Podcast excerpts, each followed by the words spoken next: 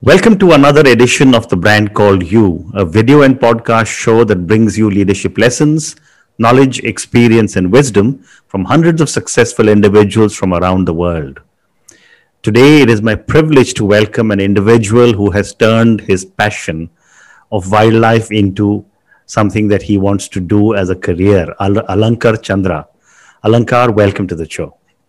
Thank you so much. It's a pleasure to be uh, on the show. Thank you. Alankar is the founder of Wild Voyager Private Limited. He has worked for HSBC, Cognizant, and Brillio Technologies. Uh, he's from IIM Ahmedabad, and he was he has always been very passionate about travel and photography. So, Alankar, tell me, what would you say are three key milestones in your career or your life? Um, looking back, uh, possibly the first one uh, will be like getting into IIM Ahmedabad. Mm-hmm. That kind of uh, transformed a lot of things, and you can say that was actually my first initiation into the world of business and management. Okay. And after that, if I have to look back, it would be possibly taking the plunge and starting my own uh, travel company, Okay. which is Wild Voyager. And then, if I have to say the third one, possibly it could be uh, last year when I started with my camp in Masai Mara, which is Olgatuni camp. And that was uh, my first foray into the uh, hotels or the hospitality uh, business. Terrific. So let's talk about Wild Voyager now. Tell me about this venture. You know, you have two components in it photography and travel. Sure. So talk to me about both, and if possible, give me some examples. Sure. So, uh, Ashutosh, initially uh, I started it as more of a photography tours company. Mhm. So, uh, I was doing my own uh, photography for a long time, about 12 years now, Hmm. and been traveling to different places like Masai Mara, your Nordic, rest of Africa, and all. And I was uh, also, as a hobby, you can say, was leading some uh, photography tours where I was teaching a group of people about photography lessons on the field. Mhm. So that's how uh, the thought came to me that uh, why not uh, start this as a full time business and uh, uh, get into this. Mhm. So on the basis of that, actually, I took the plunge and started Wild Voyager. So initially, we were just a photography tour company, which, uh, where I was the only one who was uh, doing that. Mhm. Then slowly, uh, I would say things evolved. Uh, then, uh, because also see uh, uh, all the back end logistics for these places like, like Africa and all the places we do Mhm. remained the same because I had built, built this network over a lot of uh, years, like the network of guides, the vendors, and all that. Mhm. And then I met uh, other people like my partner and other staff. So then we decided to basically grow this as a full fledged travel company Okay. Because photography is a very small subset of people who would like to go to African safari or a Mhm. Nordic uh, Northern Lights tour, these kind of things. Mhm. So from there, uh, then the process started. So then we built a team. Then we had a sales team, operations team, all the backend systems, technology, Mhm. and all that that you typically have in a travel company. Okay. And then slowly we uh, set up uh, offices uh, in our basically the target markets like US. Then in Kenya, we started with the back office operations from last year. Mhm. So all these things happened along the way. While today we are, I would say, more of an experiential and uh, luxury uh, travel company, Okay. which caters to uh, nature and wildlife travel around the world. Mhm. But uh, we still uh, continue with my core passion, which is the photography tours. That is still a small part of uh, what we do. And I still have my own schedule where the places I travel around the world every year. Fantastic. So, you know, uh, your passion is uh, wildlife photography. And I've often been told that, you know, uh, wildlife photography needs a huge amount of patience. So, my question to you, Alankar, is what makes a good wildlife photographer? I think you answered that before me. So patience is one of the first things. Hmm. and then uh, uh, one of the most important thing is basically uh, waiting for the opportunities and catching them right Hmm. so a lot is about instincts also so we spend a lot of time in the field say i'm spending a whole day in a say a ranthambore or even a masai mara Mhm. so not that every moment is exciting and i'm getting something every moment Hmm. so it may be just one or two seconds in the whole day that i would be getting something special Hmm. some kind of action or some good light or other things. So I have to wait patiently, and when the right time comes, I have to basically get the right composition and get this execution perfectly done. Amazing. And you know, you're an IIM Ahmedabad person. Do you have any kind of analytics that for every 10,000 photographs you click, you'll get one right one or something like that? Okay, so uh, when anyone starts, because I have also been mentoring some uh, young people, Hmm. and even when I look back to my own journey, Hmm. initially we tend to click a lot of uh, pictures which don't remain relevant later on Correct. because uh, you learn that these are bad pictures and the mistakes that you have done, Hmm. and eventually you try to come out of it. So Oh. now, if I look at it, at it, if uh, say I'm going for a say five day safari anywhere in India, Hmm. possibly I will come back with only 20 or 25 images which I like. Wow. So earlier that number could have been even like a 2000 when I started. Amazing. Amazing. And, you know, uh, staying with wildlife a little, what are some of your favorite wildlife uh, destinations in India and abroad? Sure. So in India, typically, uh, I mean, I have a strong bias towards Ranthambore because it has been, you can say, my training ground, being closest to Delhi. Okay. This is the place I have been the most um in my initial days. Hmm. Now, outside of India, a lot of places, uh, particularly in Africa, places like Kenya, where you have Masai Mara, then Tanzania for Serengeti, then places like Botswana, Namibia, South Africa for Kruger. These are some amazing places. Okay. And any uh, interesting experiences you've had while photographing uh, all these wonderful animals? Uh, actually, a lot of them. So, uh, possibly if I have to recount some of the top two, three, um, it would one of them would be the first time I got a uh, wild tiger killing uh, in the daytime in Ranthambore. Okay. That was a very special moment for me. Hmm. Then uh, way back, uh, the first time I saw any big cat hunting, which was a cheetah in Masai Mara. Okay. I mean, that actually prompted me to uh, more seriously uh, take wildlife photography as a hobby Hmm. because uh, originally I was more, I'm still more of a traveler, Hmm. and photography actually came the associated thing when I traveled. I just wanted to take good pictures, Right. but uh, with some of these special moments, I started uh, taking wildlife photography more seriously. I see. And are there any specific or special cameras that you use, or can anyone use their standard SLR cameras? Uh, typically, yes, uh, you can start with any uh, standard SLR cameras. That is how all of us uh, begin our journey. Uh-huh. But uh, now, uh, since I've graduated to a certain level, so uh, I use professional cameras, which is a Nikon D5, and typically the prime lenses like a 600 mm and some uh, nice wide angles like a 1424 or 2470. Hmm. Very interesting. So I have been a Nikon all around, all along. And tell me, you know, as a wildlife photographer, you're obviously also very, very concerned about wildlife conservation. What has India's track record in uh, conservation of our wildlife? honestly we've been doing well and particularly now if you see the tiger numbers the things are actually looking up uh, quite a bit Hmm. uh, there was a time uh, when parks like sariska were almost devoid of tigers not almost actually devoid of tigers Hmm.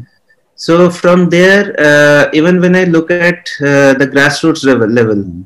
because we also interact a lot uh, with the local forest guards and the park management Okay. so when I look at it, uh, we see a lot more surveillance that has come in, Hmm. and a lot more uh, tracking and analytics that has gone into uh, the backend. So Okay. basically, in a park like say Sariska today, Hmm. so all the important tigers, uh, they have a team which is following them, Hmm. and every day they have a report which is made, which is sent to the higher authorities, and they're tracking the movements continuously, which is actually a good thing Okay. And uh, also there have been many incidences where uh, poachers have been caught or arrested in many parks including kaziranga parts of Mhm. south india uh, and parts of mp Hmm. which is a good thing but still on and off uh, some poaching and other incidences are still there Hmm. but i'm sure we will get better from here I'm sure. And what about uh, the, you know, the haven for animals, which is Africa? What are what are their conservation, uh, you know, rules, and how are they different from us? So africa when i say of course each country is doing very differently Correct. now let me take example of kenya which is uh, closest to me Mhm. So in a park like Masai Mara, uh, honestly speaking, it's a much more uh, systematic uh, thing than us. Mhm. And uh, of course, they have uh, much more uh, uh, manpower than we have. Mhm. And almost every big cat family, there is a set of rangers who are focused on that. Mhm. And also, they have done a wonderful job of uh, relocating the people who are in the fringes of the park. Okay. So, uh, the place which is today the Masai Mara National Reserve, many decades ago, Mhm. it used to be a village where the local Maasais used to stay. So since then, the local government, park administration, they have worked to peacefully relocate these people and make these conservancies, which are basically uh, where the locals can stay, as well as there are also the wildlife uh, safaris can happen, which are basically the private lands. Okay. And today, uh, if you see a country like Kenya, they have Hmm. done a great job of uh, tourism as well. So, any guy who passes after uh, school, they have these tourism training colleges and the guide training colleges, which Hmm. almost everybody in the vicinity of these national parks they attend, Wow. and they are actually well-trained guides and uh, basically fit to be employed in the hotel industry as Mhm. waiters or other uh, positions. Mhm. So in a way, mm, uh, uh, the country as a whole and the people they have realized that tourism is the way forward, and everybody, uh, I mean, at least all the local peoples that I people that I know, Mhm. they are very focused on basically saving wildlife and uh, protecting their country against poaching. Very interesting. And you know, you are also a natural photographer. I mean, into the nature. Like, Nature. for example, you spoke about, uh, you know, the northern Nordic countries and the uh, northern lights, etc. Right. What is the difference in terms of photography of nature versus wildlife? Okay. So uh, wildlife is more spontaneous. It's like a one take thing. You don't get a second chance. Either you get it right or the image is gone forever. So sometimes, I mean, if I take an example, say some kind of a chase happens or something, it is just a split second that you can get the image. Either you get it or you don't get it. Hmm. But in nature, uh, basically landscape photography, you have more chances you can do a lot of things right and uh, typically in a landscape photography um, a lot of focus is uh, on getting the lighting right Hmm. because you have the leverage to do that Hmm. say for example uh, something like if i'm in the himalayas or some kind of a nice um, natural location Hmm. i typically try to shoot in sunrise or sunset Hmm. and i will typically not shoot in the day when the light is very strong and harsh and also uh, we do a lot of recce on the exact location exact frame when we are traveling during the day and then Mhm. uh, at the right light we get the uh, right image Hmm. but in wildlife we don't have this luxury so there we either we get it right or we don't get it Very well said. Very well said. So, you know, uh, if you look at uh, the natural habitat of animals, or if you look at, you know, the, the, the nature photography, how do we as human beings ensure that we do not talk of the extinction of species? Because not only is wildlife, there is sea life, there is plant life, Right. and as human beings, we seem to be destroying a lot of it. That is very true. Um, now, uh, one good thing which I have seen in the uh, recent years, a lot of focus has been placed on sustainable tourism. Mm-hmm. So even we as a company, Wild Voyager, we also uh, completely uh, so things like uh, uh, basically doing a carbon count of your tour, how much waste you are generating, Hmm. and then uh, choosing the places of stay which are basically eco-friendly and don't uh, basically uh, give back uh, waste to the nature Hmm. say for example i'll uh, give you a nice example say in a place like masai mara so the reason i said they have done a great job of tourism Right. is also the way the lodges are designed in a uh, in kenya or even i would say the other african countries Mhm. so like since we got this uh, camp in mara so they have very strict environmental policies Hmm. so things like any kind of water waste or solid waste that I generate, I Mhm. cannot let it uh, in the river or in the system. I So see. we need to have very uh, nice, uh, advanced, basically waste treatment plants. Mhm. Treat the waste, make a compost, and give it uh, back to the system. Hmm. And even the wastewater, I need to treat it and use it as some other uh, for some other use or something else. But it, it has to be basically a zero uh, waste policy in the uh, entire ecosystem Hmm. which is actually a wonderful thing and i'm sure a lot of uh, other countries like India also will slowly uh, get to this kind of uh, tourism. And are we implementing such stringent uh, qual- you know requirements in India as well, or not yet? Uh, what I hear so far in some places like Sundarbans, they have just started with these things, Hmm. particularly since uh, it's a very uh, ecologically sensitive area. Hmm. But then when I look at, uh, say, places, tiger parks like Bandhavgarh, Ranthambore and all, so there, of course, I see a lot of hotels have uh, come up like mushrooms and Hmm. a lot of pressure is there on the system. But I'm sure in the coming times we can uh, do a lot to regulate uh, all the uh, ecological uh, output of these places. Wonderful. And tell me one more thing. You know, uh, I was reading somewhere that because of the pandemic Hmm. and almost no tourism in a lot of the wildlife parks, Right. nature has been able to revive itself very significantly. What is your view, and you know, how do how do how do we react to something like this? Yeah, even I have heard of the same things, and even we had quite a few WhatsApp forwards where animals were roaming in the streets and all. Hmm. Um, now, honestly speaking, when I talk of a wildlife park, whether it is India or anywhere else, Correct. these are typically protected areas. Hmm. So whether you have a lockdown or not a lockdown, so it will be still the same for the animals because their habitat is not changing, and even right now nobody is like encroaching on their freedom or their space. Hmm. While of course there are safari gypsies which are there, but that is a very, I would say, very small part of the total uh, area. Hmm. Now, uh, the other part where we saw these images of wildlife entering the cities and all that, I mean, honestly speaking, uh, while people call it encouraging, but it is not their natural homes. Hmm. I don't expect, uh, uh, say, Indian gaur to be roaming in the streets of a Munnar. Correct. So rather, it should be in its home, way, which is the forest. Hmm.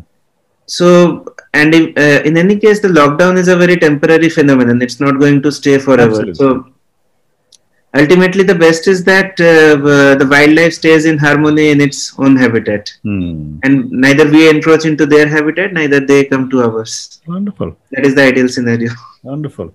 And have you have you traveled to say Brazil and to the Amazon? Amazon, yes, I have been to places like Costa Rica, Ecuador for my bird watching, particularly in the Andes and the Amazon side. Amazing. And are the is the infrastructure better in some of these countries? Uh, when I say better, I would say uh, the infrastructure is much more ecologically sensitive Okay. compared to say equivalent places in India. I So see. when I say ecologically sensitive, again the same uh, kind of stringent environmental norms. Then also they use much more natural materials like wood and other eco-friendly materials to Mm. build these lodges, which I find really nice. Very nice. So, uh, Alankar, let, let me now move to the second part of our conversation, which is some questions for you personally. Sure. Um, you know, successful corporate career, gave it up, became a, a person who's pa- pursuing his passion and has made it into a successful business. What does success mean to Alankar? Honestly, if I look at it, it's uh, basically uh, the freedom to do the things as I like to do. And there are still a lot of things which I would like to do. So, I mean, it's just that I'm getting the freedom to do them. Hmm. So, for example, uh, uh, like building a travel company with uh, my own philosophy of uh, giving the best uh, experiences and doing a lot of research behind our destinations. Then, even now in terms of the lodge in Masai Mara, so giving different kind of experiences which are unique and authentic and not the typical run of the mill uh, things. Hmm. So basically, uh, creating these products and uh, living through this experience, this is uh, that's really, I mean, I would say, uh, successful. Fantastic. And you know, you mentioned in the beginning that you, you know, Wild Voyager is also in, uh, associated with luxury tourism. That is true. My question to you is that what are some of the values that you hold dear to yourself in your business? Uh, specific to luxury tourism or in general? No, to you, to you, and to you know, Wild Voyager. Sure. So one of the uh, fundamental values we have, uh, we don't offer any destination where we have not been ourselves. Mhm. So unless I really love an experience which I have done myself or maybe my core team has done, I will never offer it to a guest Hmm. because we are typically i mean we are not travel agents so uh, unless uh, this is something i would rather pay myself to do that Hmm. i will never offer that uh, to my guest Hmm. Then the next thing is that uh, uh, which uh, i'm sure our guests also appreciate. Hmm. so we hold a lot of value in the right uh, consulting. Hmm. which is typically a thing which is missing when you book through an online travel agent or uh, book a standard package. Hmm. because uh, no two people travel the same. So there is lot there are a lot of customizations and personal tastes and preferences. It takes a lot of destination expertise as well as listening to your guests to understand that Okay. so we really pride ourselves that we uh, make that effort to spend time with them understand what they want and deliver the uh, right product for them Wonderful. Uh, and one more question is that you know when you talk of say the the average Indian traveler, one are people older, say of my vintage, and the other are the millennials. Millennials are far more aware of the environment and of you know conservation, etc. What, in your view, are the differences uh, between the different categories of or age groups of travelers coming out of India? So uh, millennials, or I would say uh, even a decade after that, possibly till my generation, Mm. uh, they are more, I would say, uh, experimental in nature. Mhm.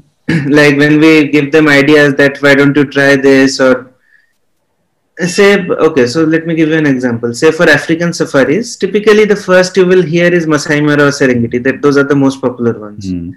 now uh, somebody uh, who wants an offbeat experience we offer them why don't you try say madagascar where you can do a lot of trekking through dense forests? And uh, more often than not we have millennials who have accepted these kind of suggestions. And they have done things which you conventionally will not do. Now uh, with the uh, the senior citizen not even the senior citizen even people in their 50s or even uh, late 40s Mm. have typically i mean while there have been exceptions but typically have been more of comfort seekers Mm. so nice hotels uh, uh, nice cars and i would say more of our uh, customers in terms of the luxury products Okay. but uh, the the stark difference that has been from the millennials or the young people has been that uh, apart from the budget uh, the millennials have been more experimenting in uh, their travel choices Wonderful. So I've got time for one more question for you, and I'm trying to debate what to ask you. But I think what I'm going to ask you is that what is the most exciting and the challenging aspect of your work? so one uh, thing that i can surely say that uh, no two days are same Mhm. I don't have a typical nine to five uh, routine. While of course, when I'm in town, I have a office to attend, which I do attend. Correct. but uh, typically, because we were a startup and uh, the travel company, I would say, still is kind of a startup. Mhm. So there have been a lot of challenges around hiring the right people, Hmm. then uh, setting up the right processes, building the uh, technology background, which is the ERP systems and other things Hmm. and then eventually the uh, other challenges came when we wanted to expand to the united states and the mature european markets Hmm. setting up the teams there and finding the right people to work with Correct.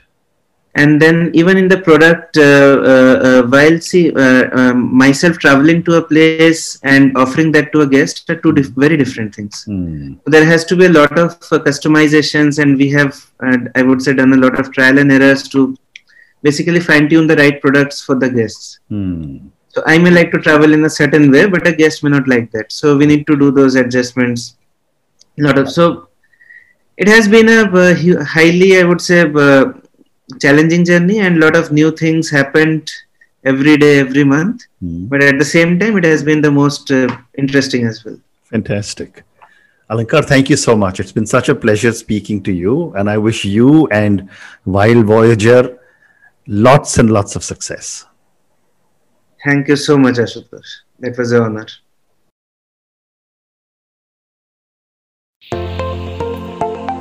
Thank you for listening to the brand called You Videocast and Podcast, a platform that brings you knowledge, experience, and wisdom of hundreds of successful individuals from around the world. Do visit our website www.tbcy.in to watch and listen to the stories of many more individuals. You can also follow us on YouTube, Facebook, Instagram, and Twitter. Just search for the brand called You.